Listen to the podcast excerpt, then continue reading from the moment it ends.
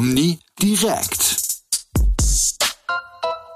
Herzlich willkommen zur dritten Folge des Omni Direct Podcasts. Mein Name ist Dennis Kraus und mit mir in der Leitung, wie bei den letzten Malen auch, mein geschätzter Kollege Jan Fabio Lamalfa. Moin. Moin, liebe Zuhörer. Moin, lieber Dennis. Was für ein aufregender Monat, den wir hinter uns haben. Oh ja. Das war ja echt wieder mal spannend und viel, viel Arbeit. Nicht wahr, Dennis? Bist du froh, dass du die Ausgabe in den Kasten hast? Das bin ich in der Tat. Ich habe mir zwar eine leichte Verspätung eingefangen, sage ich mal, weil zwei Wochen äh, nach Messe bis zur äh, bis zum Druckschluss äh, sind schon sehr sportlich, vor allem wenn man sich vornimmt, möglichst viel von der Messe schon im Heft zu veröffentlichen. Aber äh, so ist es ja nur ein Teil dessen geblieben, was ich auf der Messe so gemacht habe oder was wir auf der Messe so gemacht haben. Und ähm, wir werden natürlich im November da noch nachlegen, das ist klar. Nichtsdestotrotz staune ich wieder mal, wie viel du in den wenigen Tagen wieder weggeschafft hast. Also beginnend mit dem Interview mit der Rallye-Legende Walter Röhrl, den du auf dem Kongress getroffen hast, nicht wahr? Oh ja, exklusiv äh, in Sachen Printmedien übrigens. Also wir sind die einzigen äh, der Branchenmedien Print, die ein Interview bekommen haben mit Walter Röhrl und äh, das fand ich natürlich sehr gut und äh, so grüßt Walter Röhrl jetzt auch von der Titelseite der dritten Ausgabe der Omni direkt. Du hast aber auch dort ähm, Christian Honsig und Tobias Wiedmann an dem Tag getroffen, nicht wahr? Genau, also Walter Röhrl hatte ich schon mittags noch vor der Kongresseröffnung im Interview. Danach war er dann auch äh, mit Peter Möckel zusammen im Gespräch, eben auf der Bühne da bei der Kongresseröffnung. Und äh, am Abend des Messemittwochs, also nach 17 Uhr, als die Pforten der Industrieausstellung schon geschlossen waren, war ich dann zum Interview bei Signia mit Christian Honsig und Tobias Wiedmann, was natürlich auch immer eine wahre Freude ist. Aber wir haben uns ja sicherlich in den drei Tagen nicht nur auf dem Stand der Signia getroffen und aufgehalten, sondern dann oh auch ein Stück weit über ähm, die anderen Stände uns äh, einen Überblick verschafft natürlich. Und unter anderem hast du mit Klaus-Peter Lippert und äh, Maria Sörens genau, Kierberg. Sörens genau, und Maria Grönemeyer genau. gesprochen, oder? Und Daniela Häusler. Und Daniela Häusler. Genau, genau. Also das, das äh, gesamte Philips-Team, sage ich mal, war das. Wahrscheinlich nicht das gesamte, aber zumindest ein, ein Teil des, des Philips-Teams hatte ich ebenso im Interview. Das Interview hat es jetzt auch schon in unsere neue Ausgabe geschafft. Fand ich äh, auch sehr interessant, weil ich deren Ansatz ganz interessant finde. Dieses Partnerkonzept, was die fahren, um eben diesen, ja, kann man ja nicht anders sagen, sehr, sehr bekannten Markennamen dann eben auch als Partner für sich selber in der Werbung nutzen zu können und so weiter. Und ähm, das fand ich ganz interessant, vor allem, weil die sind ja äh, im Grunde im Dezember 2019 gestartet mit Philips in Deutschland. Naja, und dann hatten sie so zwei, drei Monate und dann kam Corona und dann waren ja sicherlich auch erstmal andere Dinge wieder wichtiger, so erzählt es auch Klaus-Peter Lipfert im Interview, als eben äh, Philips Partner zu werden. Sie sind dann aber doch wieder sehr gut in die Spur gekommen und ähm, das Gespräch jetzt mit den Vieren gibt zum einen natürlich einen Ausblick auf das, was da noch so zu erwarten ist. Zum anderen geht es da aber auch um, um die Herbstoffensive in Sachen Marketing, die äh, Philips ausgerufen hat. Und ich denke, das ist insbesondere für Partner, aber vielleicht auch für Leute, die es denn noch werden wollen, eine sehr interessante Sache, die die da begonnen haben. Mhm. Aber das ist ja nur sicherlich der Vorabblick, den wir da leisten werden. Alles andere über Audiometriehersteller, Materialhersteller, den anderen Hörsystemherstellern. Das werden wir ja erst in der November-Ausgabe der Omni direkt bringen. Ähm, mhm. aber bevor wir jetzt irgendwie das Thema Euer gleich noch verlassen werden, äh, sag, was ist dir sonst noch auf dem Kongress aufgefallen, also darüber hinaus? Ich fand es insgesamt super da gewesen zu sein. Ich hatte großen Spaß. Ich habe mich sehr gefreut, so viele Leute in so kurzer Zeit, die ich alle schon länger nicht gesehen habe, mal wieder zu treffen. Und äh, insofern war das äh, ein großer Genuss, eine große Wiedersehensfreude. Und ich denke, es war vor allem auch ein wichtiges Signal, dass das jetzt eben stattfand. Also ja, man hatte dieses und jenes gehört im Vorfeld darüber, wie viele Tickets verkauft worden seien oder wie viele eben auch nicht im Vergleich zu 2019 und so weiter. Aber pfeift drauf. Also es war ein gutes Ding. Ich hoffe, äh, all die ausstellenden Firmen können das auch äh, bestätigen, dass es sich für sie am Ende denn eben, sollten sie vorher äh, Bedenken gehabt haben, doch gelohnt hat, da mit einem Stand präsent zu sein. Ich jedenfalls hab's genossen und fand's toll. Also dem kann ich mich ja nur anschließen. Ich hatte ja schon das Vergnügen, schon ein paar Tage vorher ein Stück weit diese Wiedersehensfreude mitteilen zu dürfen und man hat den Leuten regelrecht angemerkt, wie sehr sie sich darüber freuen. Also gerade bei dem Audiosus-Abend ähm, hat man gemerkt, man ähm, manche wollten sich schon abends um elf verabschieden und waren um halb zwei immer noch in der Tür und haben immer noch geredet. Also äh, der Nachholbedarf in der Hinsicht bin ich auch voll und ganz bestätigt. Der war bei den Leuten einfach da, auch wenn der Kongress letzten Endes nicht so ganz so stark besucht war wie in den Jahren zuvor. Ja, das, das ist ja auch klar. Also ich denke mal, dass viele aus dem Ausland äh, erstmal noch abwarten waren. Ich muss gestehen, ich weiß auch gar nicht genau, wieso die Einreiseregeln aus verschiedenen Ländern sind. Wenn man jetzt nach Deutschland kommt, müssen die in Quarantäne und so.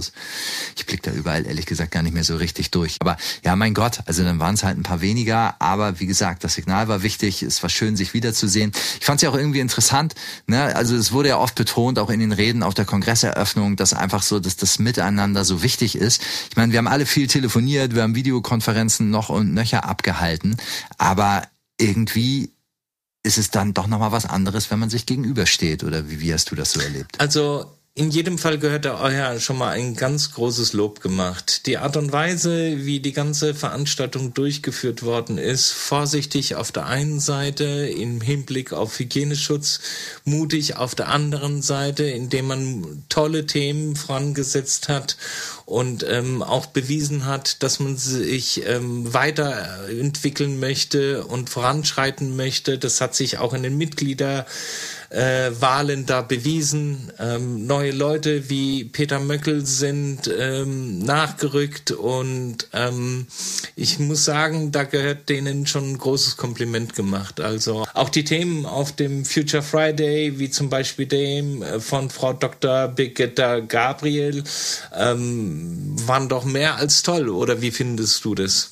Total, total. Wobei, da äh, haben wir beide uns, als wir da reinkamen, natürlich besonders geschmeichelt gefühlt, äh, weil sie gleich äh, zwei äh, äh, Player, sage ich jetzt einfach mal, in ihrem Vortrag äh, äh, hatte, die wir auch parallel in unserem Heft hatten und zumindest die Geschichte über äh, den Hörkönig, das Geschäft von Andreas Lindackers, hat sie halt auch ganz klar aus der Omni direkt äh, oder in der Omni direkt entdeckt und und das dann mit in ihren Vortrag, wie man sich denn da für die Zukunft aufstellen könnte oder kann, äh, mit einfließen lassen. Das fand ich natürlich cool, weil das ist ja auch genau das, was wir wollen. Ne? Wir wollen äh, auch die Geschichten finden, die beispielhaft sein können oder zumindest einen irgendwie Ansporn, äh, sich weiterzuentwickeln, interessante Dinge zu tun, die nächsten Schritte zu gehen.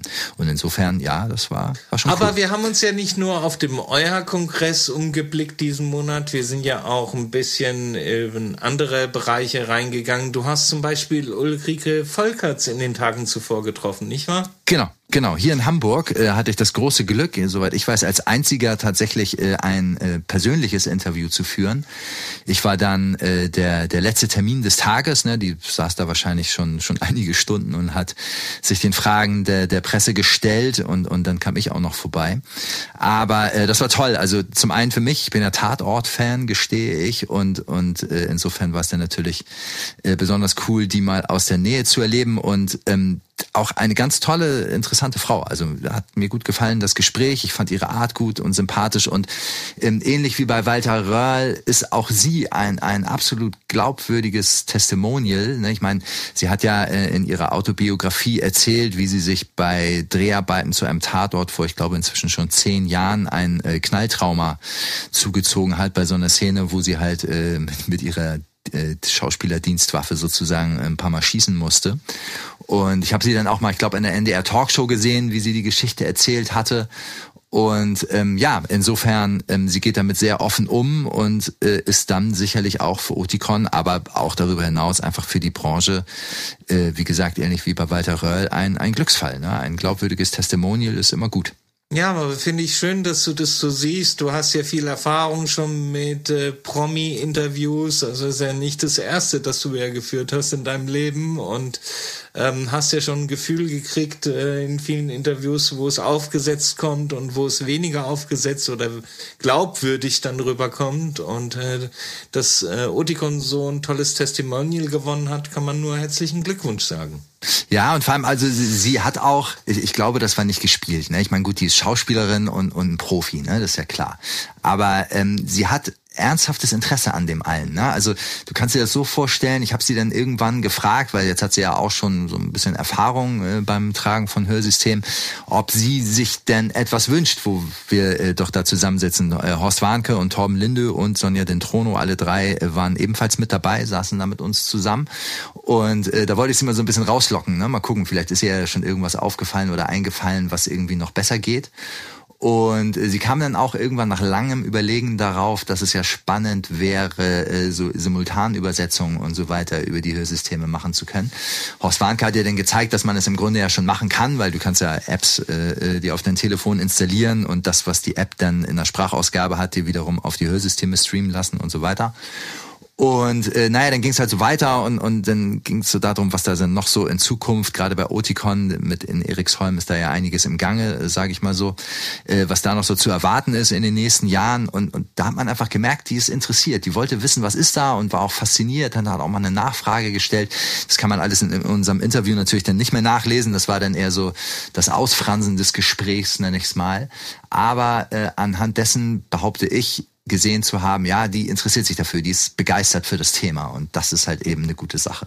Also nichtsdestotrotz erwartet unsere Leser ein sehr spannendes Interview, das sich ein Stück weit unterscheiden wird zu den anderen, die gerade im Umlauf sind. Und ich, ich hoffe, ich hoffe, ich muss gestehen, ich habe noch keins der anderen gelesen, aber ich, ich hoffe einfach, dass es mir gelungen ist, diesen Vorteil des persönlichen Gesprächs, den ich da hatte, ein Stück weit wenigstens irgendwie äh, äh ausreizen zu können. Okay, und was ich auch ganz toll finde, was wir in der Ausgabe haben, ist dieser Rückblick über die CI-Versorgung Versorgung in Deutschland und in dieser Ausgabe fangen wir mit Hannah Herrmann an.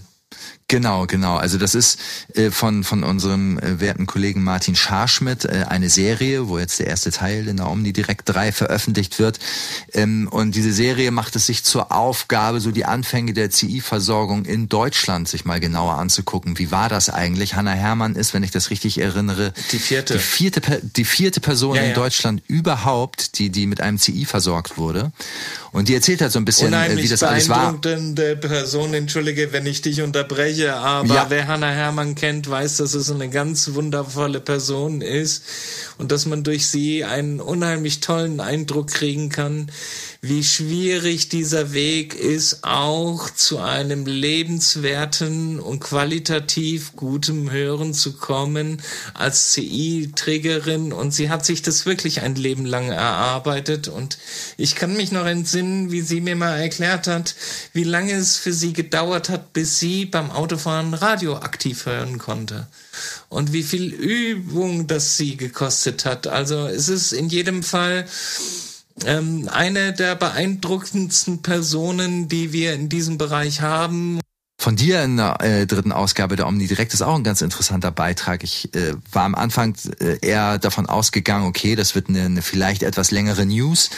Du hast es dann ähm, zum, zum Artikel ausgeweitet. Audicaps äh, ist das Stichwort. Erzähl mir doch mal oder erzähl vor allem auch unseren Hörerinnen und Hörern, was äh, ist da los? Naja, also um ehrlich zu sein, sollte es auch wirklich nur eine News werden. Ähm, es ist ja nicht so, dass es das erste Mal ist, dass irgendjemand der daherkommt, der Nahrungsergänzungsmittel herstellt und mit wundervollen Heilmethoden ähm, und Versprechen darum agiert. Und ähm, der Grund, warum ich mich mit der ganzen Geschichte etwas näher auseinandergesetzt habe, war zum einen die bodenlose Frechheit in der Art und Weise, wie man vorgegangen ist zum anderen, dass ähm, je länger ich mich mit dieser 32 starken Seiten Werbebroschüre, also man muss sich mal überlegen, dass sich jemand 32 Seiten gönnt pro Haushalt und die in halb Baden-Württemberg verteilt. Was ist denn das überhaupt, Audi Caps? Vielleicht erzählst du das erstmal. Naja, ein Nahrungsergänzungsmittel. Und, und wie, wie bist du darauf aufmerksam geworden? Ein Akustiker hat mich angerufen und ähm, sagte, du Jan, hast du das mitbekommen? Das ist eine Schweinerei und das kann ja wohl nicht wahr sein und Kunden bringen mir das mit, ich, mich nervt es und so weiter und so fort. Mhm. Ähm, schau dir das doch mal an, geht doch mal der Sache nach.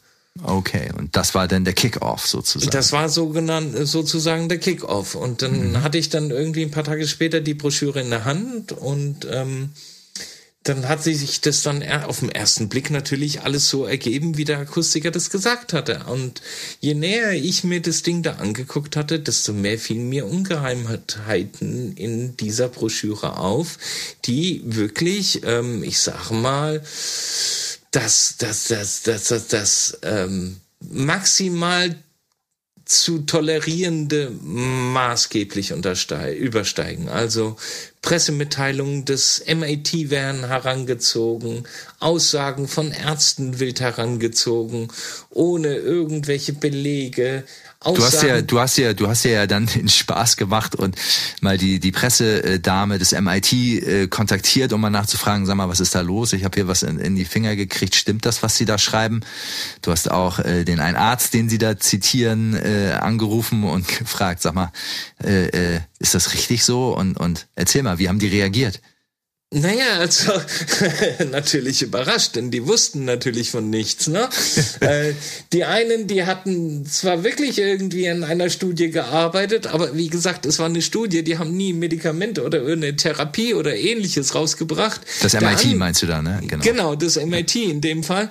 Ja. Der Arzt wiederum, der wurde schon von Patienten angesprochen, kam aber nicht auf den Gedanken, dass er gemeint sein könnte. Und ich habe ihm dann irgendwie klar gemacht, dass er der einzige Arzt HNO-Arzt mit diesem Namen in Deutschland ist. Und dann mhm. hat der auch nicht schlecht gestaunt. Also das ganze Ding ist wirklich ähm, ein unverschämtes Versprechen über 32 Seiten. Das ist ja dann auch die Headline. Und wie ist das Versprechen? Hier schluck die Pillen und du hörst wieder wie, wie ein Lux oder was? Die erste Behandlung, die ihr Hörvermögen um 15 bis 20 Dezibel wiederherstellen kann.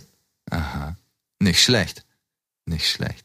Ja, und ähm, wie man sich ja schon denken kann, eigentlich alles Hanebüchener Unfug.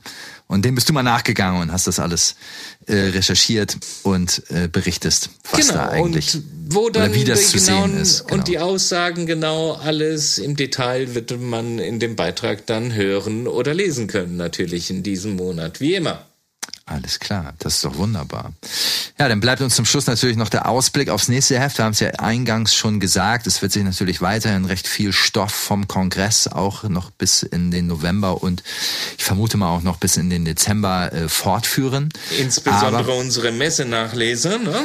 Genau, wo wir einfach mal so ein bisschen gucken, was gab's denn äh, alles so Neues an den Ständen, von großen Unternehmen bis hin zu den kleinen, bei denen ja auch einige immer ein Blick wert sind.